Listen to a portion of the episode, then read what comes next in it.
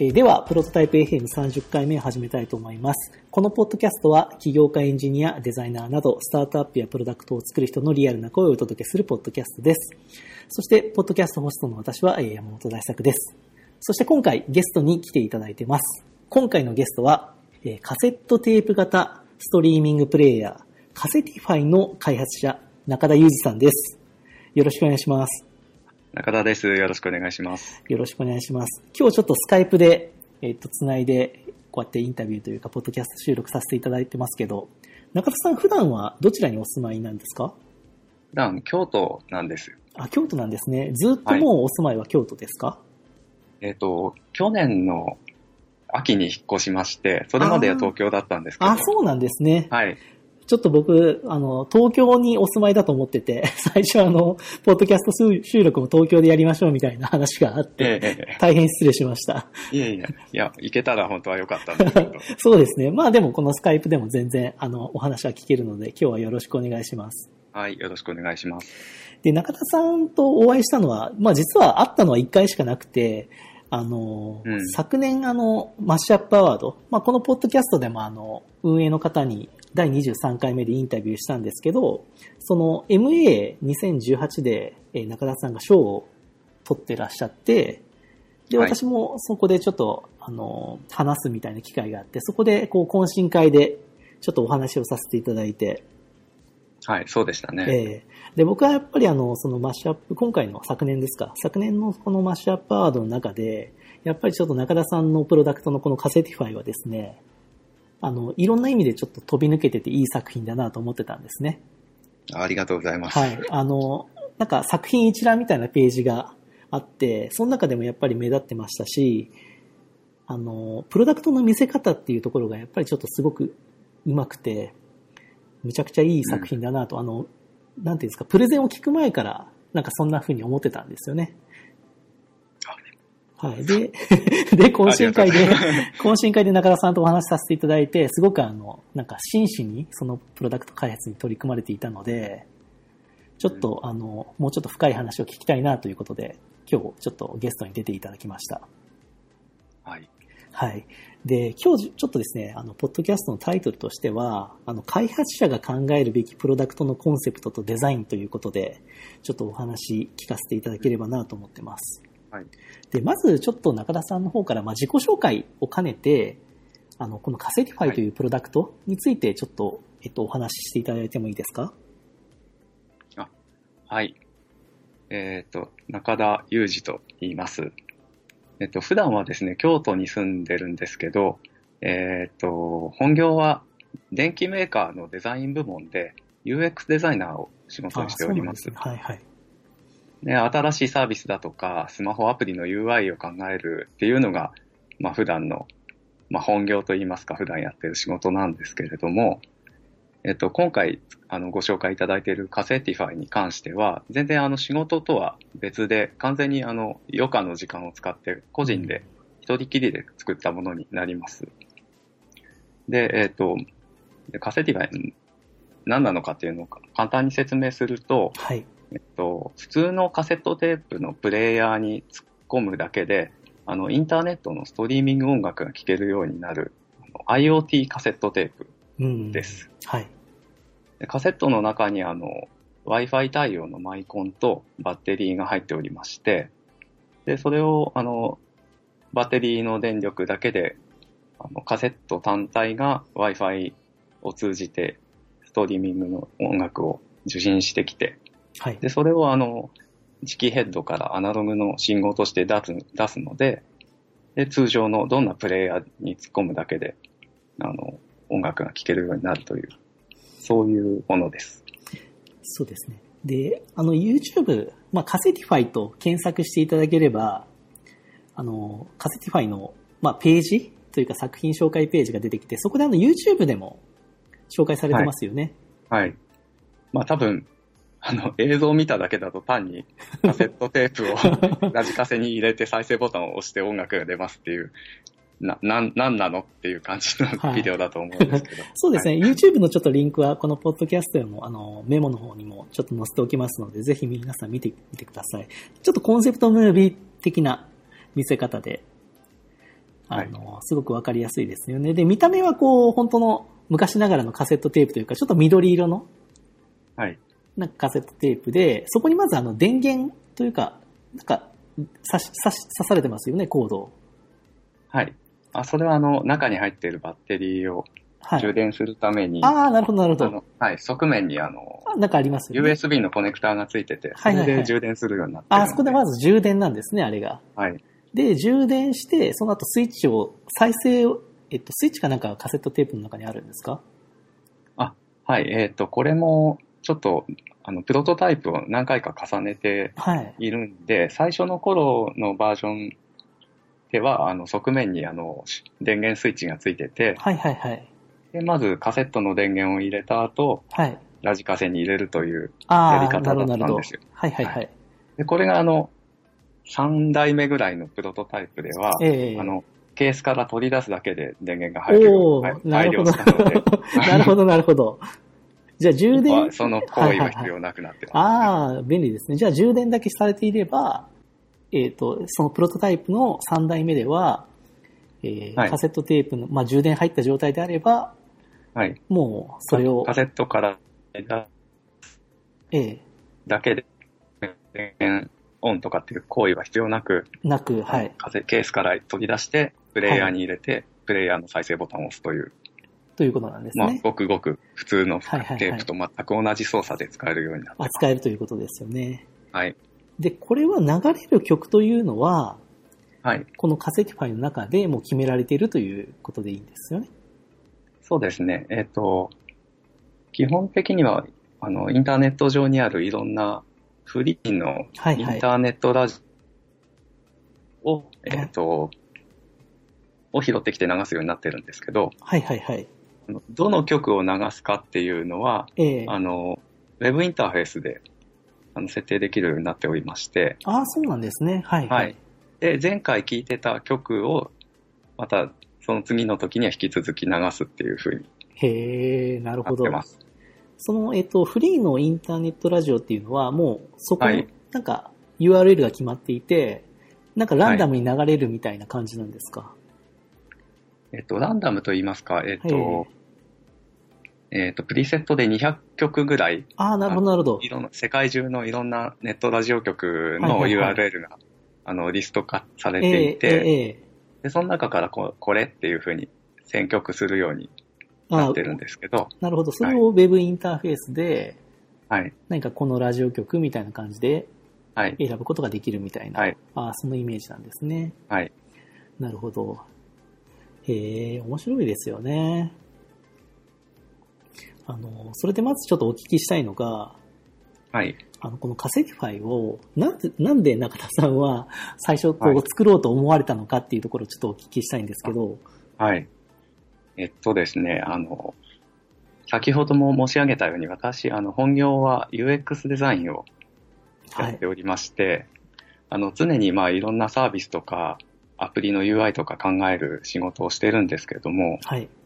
これが本当にあの、人類の行き着く究極の UX っていうのは本当にスマホで何かやらせることなのかみたいなことは 常に。ええ考えてるんですね。ええはい。で、あの、これ作ったの去年の5月か6月ぐらいだったと思うんですけど、はい。その頃はあの、メルカリでいろんな、まあ、身の回りを断捨離するのにハマっておりまして、はいはいはい。で、なんか引き出しの中に眠ってたあの MD プレイヤーとか。いろんな CD とか、まあ、そういうものをどんどん、あの、売っ払ってなくしていってた時期だったんです。はいはいはい。で、あの、引き出しの中から出てきた MD プレイヤーとか、古い iPod とかを見てた時に、はい。ふとあの、10年ぐらい前なんですけど、あの、安い中古車に乗ってた時のことを思い出したんですね。はいはいはい。で、その車ってあの、安い中古車なんで、あの、カーステがラジオとカセットデッキしかついてない車で、うんで、あの iPod をそれで聞くために、あの、カセットテープの形をしてて、あの、それにイヤホンジャックが出てるあの、アダプターがあったのを思い出したんですよ。ええはいはい。で、それ見てたら、今、あの、音楽はスマホで Spotify とか聞くのが当たり前になっているけど、はい。もし今でもこのカセット、あの、あの車に乗ってたら、あのカセット型のアダプター使って聞いてたのかな、みたいなああ、ことを想。像したところから、ええちょっと、あの、今のアイディアにつながっていったんです。なるほど。それはやっぱり何でですかね、この音楽を聴くときに、あの、はそういうもの的なものが必要なのではないかみたいな、そういうコンセプトなんですかね。うーんと、多分今スマホで聞く、聞くのが当たり前になっているのって、あれが多分今ある中では一番便利だからじゃないかと思うんですよ。はいはい。なんですけど、まあ音楽を聴くっていうこと自体って、まあ基本的にはエンターテインメントなので、ええなんかそんなに利便性を追求するものでもないんじゃないかなとなるほど。はいはい。思うんですよ。ええで、そういった時になんか、昔、まあそのカセットテープの話からどんどんもっともっと昔の中学生時代のこととか、はい。記憶を辿っていくと、あのなんか透明なケースに入ってて、はい振るとカチャカチャいってとか、ああ、はいはい。あの手触り感だったり、うん。なんかあの、たるんだテープを鉛筆を使って、ちょっと巻いたりとか、なんかああいう直接的にその音楽を楽しむっていう以外の周辺にあったいろんな魅力みたいなものもあるんじゃないかなと思って、なるほど。なんかそういうものも含めて、なんかい今の時代にもしまだ現役であったとしたら、なんか別の進化を遂げていたかもしれないなって、そそんな想像をしたんです。なるほど。面白いですよね。じゃあ、過去のなんかご自分の体験から、はい。もしあれが今にも残ってたらというか、今風にあれを作るんだとしたらこういう形じゃないかみたいな、はい。そういう思い出ベースの 発想というか、はい。多分世代的なもんもすごいあるんじゃないかなってへえ思います。面白いですね。なんかそういうレトロフューチャー的な観点というか、はいなんか。そういうのもありそうですよね。うんうん。まあ確かに音楽を聴くときに、スマホでタップするっていうのがちょっと味気ないみたいなのっていう、やっぱりありますよね。うん。うん。だとしたらやっぱカセティファイのようにカセット、これを聞くっていうまず行為を して、ものとして手に取って、それを音楽を聴く専門の端末に入れてスイッチを押すみたいな、はい。そういうなんか一種の儀式じゃないですけど、うん。そういうのもあってもいいんじゃないかみたいな、そうですね。はいその方がなんか記憶に定着するんじゃないかっていう考えもやっぱりありますよね。うん。物理的なそのカセットを差し替えて、はいはい。なんか、これがどういう時にこのカセット聴こうとかうん、気分に応じてその、ね、あの、プラスチックの塊をはいはいはい。ガチャガチャ取り替えてみたいな。そうですよね。あとなんはいか視覚的にもなんか残りますよね。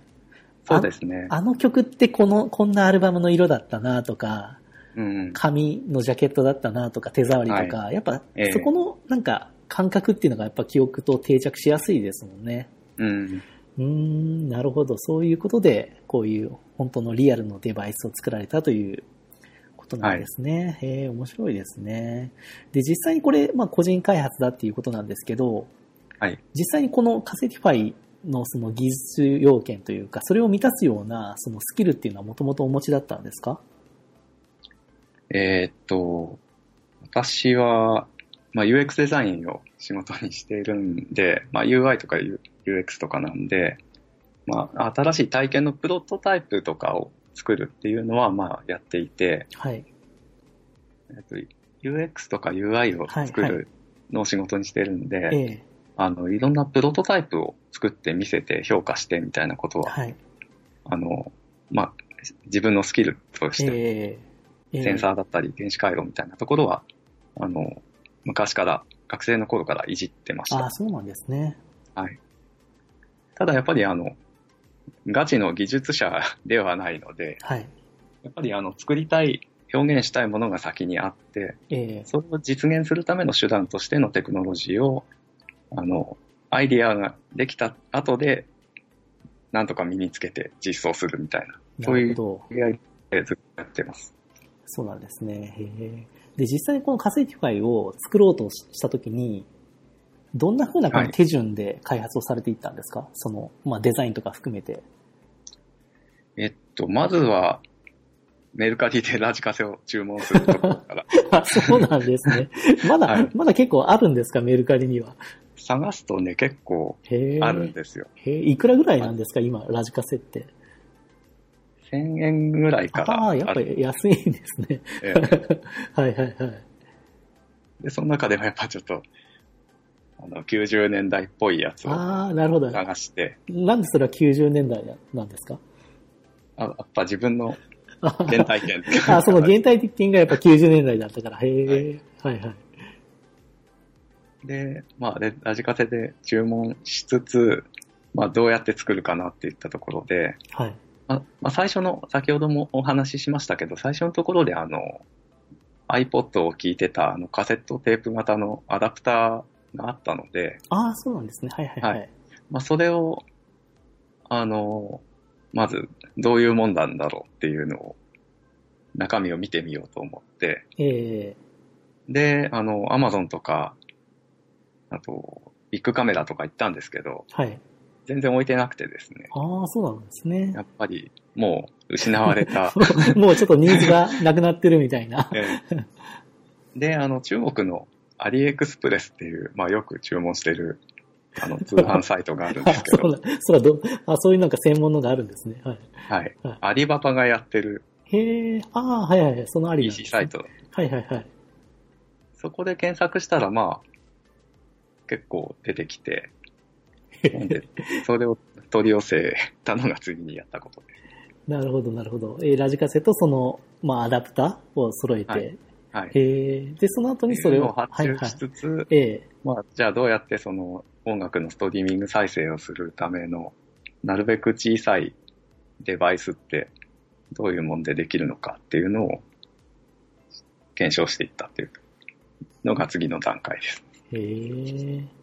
じゃあ割となんか、えっ、と、中田さんの中ではこうやったらできるだろうみたいなゴーゴールというか、はい。はなんとなくあった、これを調べればできるだろうみたいな。なるほどなるほど。あの、一番、あの、キーとなる、そのカセットテープアダプターみたいなやつがあれば、ええそこには、あの、イヤホンジャックがついてて、そこに、あの、イヤホンの信号を入れれば、デッキから音が出るっていうのは分かっていたので、なるほどなるほど。はいはい。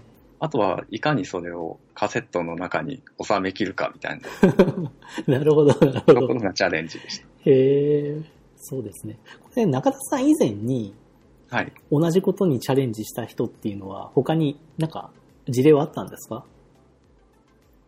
いや、えーカセットですか？カセティファイ的なこのコンセプトは。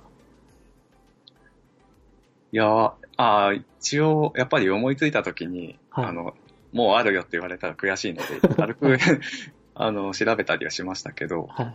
カセットでインターネットの音楽じ拾ってっていうのは、やってる人は見見つからなかったですね。おー本当にじゃあ結構オリジナルな発想っていうことですよね。はい。へえ、素晴らしいですね。へえ、それでなんか実際にその開発期間っていうのはどのくらいだったんですか？えーっと、全部で2ヶ月ぐらいですかね。それはもう、えっと、まあ、普段のお仕事の後とか週末とか使ってっていうことですね。あそうですね。基本は週末だけです。うん。じゃあ実際のその作業時間っていうのは多分1、1ヶ月もないっていう感じですよね。そうですねう。ーん。じゃあ割とすごく短期間でっていうことなんですね。はい。たまえーたまたまうまくいったんはいはいはい。ですけど。これ一番開発期間中嬉しかったことってどういう瞬間なんですか？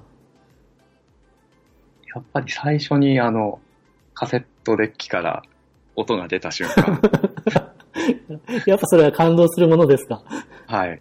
やっぱりそれまであの、デバッグというか、あの、机の上に、あの、もうあの、いろいろワイヤーがうんこうぐちゃぐちゃな状態で広がっていたものが一応カセットのケースの中に収めきることができて、はい。で、じゃあいよいよ、あの、実際にデッキに入れて、デッキのスピーカーから音を出してみようっていうその音が出た時はすごく嬉しかったですね。感動。あ確か、はい。土曜日の明け方だったと思うんですけど。やっぱ徹夜、徹夜だったんですね。はい。はい。えーじゃあそれはもう中田さんの中でもあの、定着する記憶になりますね。その。そうですね。朝日を浴びながら、はい、あの、アナログのちょっと、ちょっと歪んだ音で、あで、ちょうど選んでた、あの、ラジオ局が90年代の ロックをかけるようあ。な、あ、いいですね。はい、そういう曲を再生していたので。いや、本当にいいじゃないですか。その開発ストーリーも非常に素敵ですよね。はい。じゃあ、その開発で結構難しかった、難しい部分っていうのは、そこのやっぱりカセットっていうそのサイズの中で、はい。その端子というかそのモジュールっていうんですかね、バッテリーとかうん。を、それをもう中に詰め込むっていうところがやっぱりすごく苦戦する部分っていうことなんですか？はい。はい。これなんか具体的にそのなんか、モジュールってどういう？カセティファイの、えあの、カセティファイ .com っていうサイトを作って、そこに、あの、内内部の写真あ内部写真、あ、けじゃあこれも載せましょう。はい。掲載してたりするんですけど、じゃあカセティファイ .com ですね。はい。あ内部写真、これ面白いですよね。ああ、はいはいはい。ああで、はい。このカセットのアダプター、結構その、磁気ヘッドと、ええあの、線が出てるだけかと思いきや、中に結構ギアが入ってたりするんです。そうですね。へえ。でこのギアが入っていることによって、あの、左右の、あの、が連、ちゃんと連動して回るっていう風にしてないと、はいなんかデッキが異常と判断して止まっちゃったりして音が出なかったりする。なるほど。この、やっぱりカセットの中でこのギアの占める割合が、ギアがこの6つ、5つぐらいですか。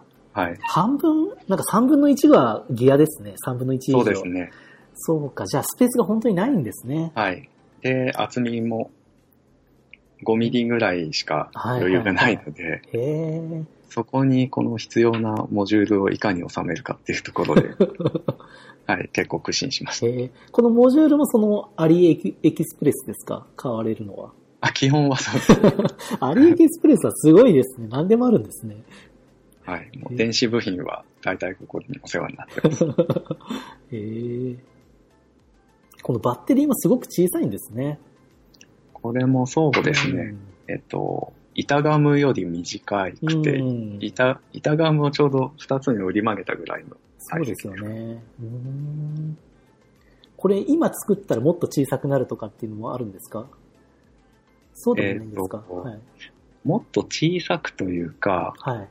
ちょっとあの、これすごい、いあの、見てお分かりいただけるように、あの、配線がものすごいアクロバティックなこと。を、そう、左下のなんかこのええ、か、何ですか、この電線？コイルみたいな。これすごいですね、はこれがやっぱりすごい大変で、い。へえ。で、次の、あの、次に向けてまたちょっと作業してるんですけど、はいはい。次はもうちょっとこの組み立て性のところを改善しようかなと。なるほど、なるほど。はい。そうですよね。これやっぱり大、この、これを作るだけでもやっぱりちょっと大変そう。分かってても大変ですよね。この通りに作るのが。えへえ、すごいなでもこれはすごいですね。ここまで公開されてるのもすごいですよね。ちょっとこれ気になった方はまたこの写真も載せておきますので、ぜひこう見ていただいて、この中の凄さをぜひ体感していただきたいですね。えはい。うんこういうの大好きな人は、なかなかも燃える写真だとそう思いまですよね。あとこれちょっと僕わからない要素なんですけど、このオープンソースの、この何ですか、カカラレイディオ、これソ,、はいソフトって書かれてるんですけど、このソフトはどういう動きをするものになるんですか、これはですね、えっと、この ESP32 っていう、あの、はい今回マイマイコンを使ってるんですけど、ええこのマイコンを使って、こう、インターネットジュークボックスみたいなものを作るためのソフト、ああ、そういうソフトが。はいなるほど、なるほど。オープンソースで公開されているものがあるんですね。へえ。で、今回、あの、このサイズに収めていく中で、サイズ的にこの Wi-Fi 積んでて、はい。ここに入るモジュールっていうと結構限られてきて、ええで、この ESP32 っていうものにたどり着いたときに、はい。まあ、これを使って、そういう音音楽系の何かやってるのないかなと思って探したらこれにへえ。行ったんですね。じゃあ、これがあってよかったですよね。そうですね。はい。なかったんで、あの、そソフトは自分であんまり、あの、そんなに実装したっていう感じではなうん。なるほど、くてな、るほど。はい。たまたまハマるのがあったので、それを拾ってきあ、でも一応あの、Facebook のこの、はい。このカラディオ32の、はい。あの、コミュニティがあって、そこで、ええ。あの、今こういうの作ったんだよっていうのは載せて、はいあの、作者の方にもお礼を 言いました。えー、それ、作者の方も嬉しいでしょうね、使われて。えへー素晴らしいな。じゃあやっぱりそのオープンソースみたいな文化の上にも乗ったそういうプロダクトっていうことですよね。そうですねうーんはいえーでもこういうソフトが公開されてるのされてるのも素晴らしいですね。うーんうん。えーはい、ありがとうございました。ちょっとこれはぜひ興味を持った方は、ぜひ、このカセティファイ .com を見ていただいて、ぜひ詳しい内容もちょっと見ていただければと思います。じゃあですね、ちょっとこのカセティファイ、あの、まあ、これ公開されて半年ぐらいですか？もっと短いですかね？昨年？昨年の秋ぐらいに公開されたんですか6ね月か5月。あ、6月5月ぐらいですかね。で、これなんかか、は感想とか反応ってどういうものがあありましたか？今まで。えっと、こう、いいや、あの、乗っけた時に、はい。あの、僕がツイッターやってる中で一番反響があったのがこれを、え乗っけた時のはいはいはい。はい、そうだ。結構ツイッターの反すごいリツイートがされてますもんね。はい。はい、すげえとか、ええ。まあ、そういう反応を多くいただいて、あと、欲しいとか、そうですよね。うん。ええそうか、これ、えっと、ツイッターも今ちょっと拝見しましたけど、これはプロトタイプの一番最初のバージョンですか？あ、そうですね。あ確かにちょっと色が違いますよね。はいうんえーでもやっぱり、中田さんのこの素晴らしいのは、やっぱりこのツイートの中でも、もうなんか、割とこの短い文章とこの写真で、ちゃんとこのプロダクトの良さが伝わってるというか、ありがとうございます。はい。ツイッターでもこの一番大きい写真がこの内部のこの構造の説明になってるのがいいですね。そうですね。はい。本当に作ったぞ感がすごい伝わる写真で、ははい。まあ、これがないと多分、はい、単にカセットテープを聞いてるだけのい。そうですね。動画になる。はいはいはい。そうですよね。確かに確かに。えー、やっぱり、そうですね。ツイッターとか、やっぱり、やっぱ世代、カセットテープを、で、音楽を聴いてた人にとっては、うん。やっぱりわかるっていう感じはありますし、うん最近のちょっとカセットテープまたリバイバルというか、はい。はいちょっとそういう部分もあるし、若い人も好きですよね。うん、ええーいいですね。プロトタイプ FM 第30回。前半はここで終了となります。後半では、プロダクトのコンセプト、デザインで大事にしていること、スペキュラティブデザインなどについて話しています。